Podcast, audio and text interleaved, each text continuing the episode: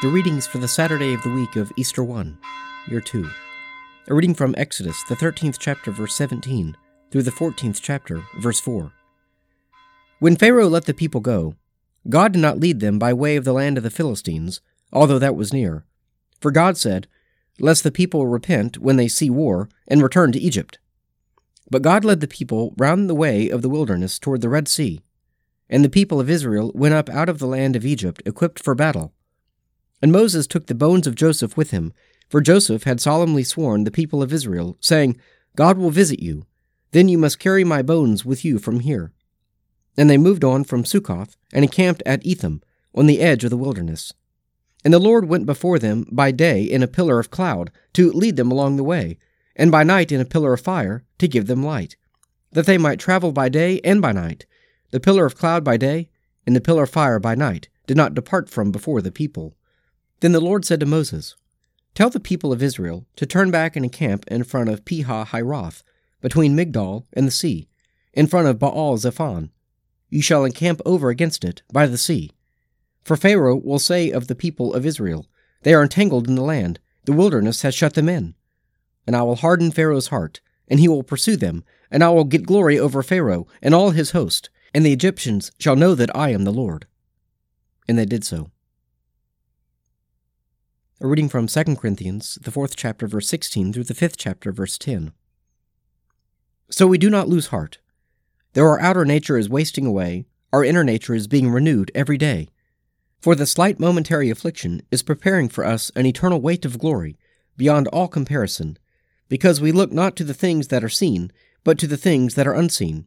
For the things that are seen are transient, but the things that are unseen are eternal.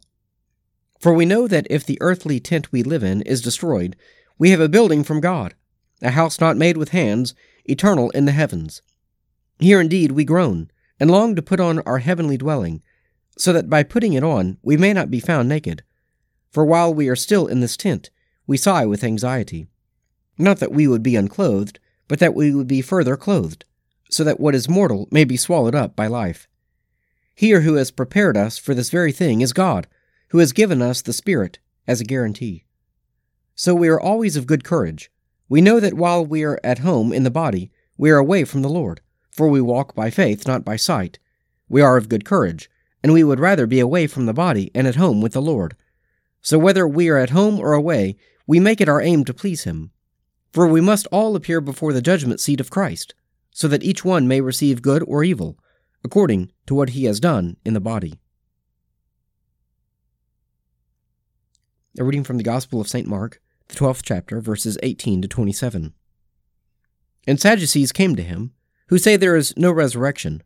And they asked him a question, saying, Teacher, Moses wrote for us that if a man's brother dies and leaves a wife, but leaves no child, the man must take the wife, and raise up children for his brother. There were seven brothers. The first took a wife, and when he died, left no children. And the second took her, and died, leaving no children. And the third likewise and the seven left no children. Last of all, the woman also died. In the resurrection, whose wife will she be? For the seven had her as wife.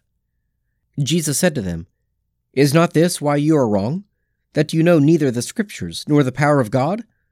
For when they rise from the dead, they neither marry nor are given in marriage, but are like angels in heaven.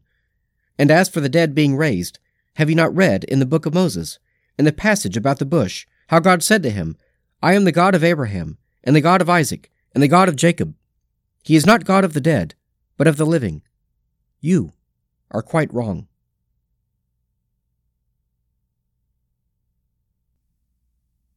Psalm 107, Part 2 The Lord changed rivers into deserts, and water springs into thirsty ground, a fruitful land into salt flats, because of the wickedness of those who dwell there.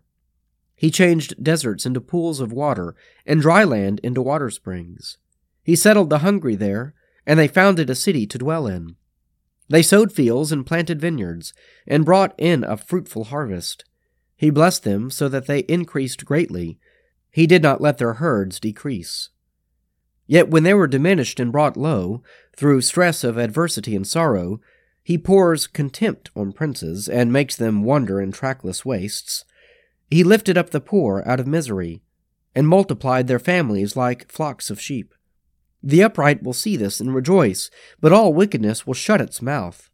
Whoever is wise will consider these things, and will consider well the mercies of the Lord. Let us pray. Our Father, who art in heaven, hallowed be thy name.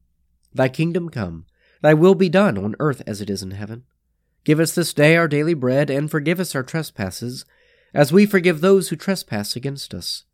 And lead us not into temptation, but deliver us from evil. For thine is the kingdom, and the power, and the glory, for ever and ever. Amen.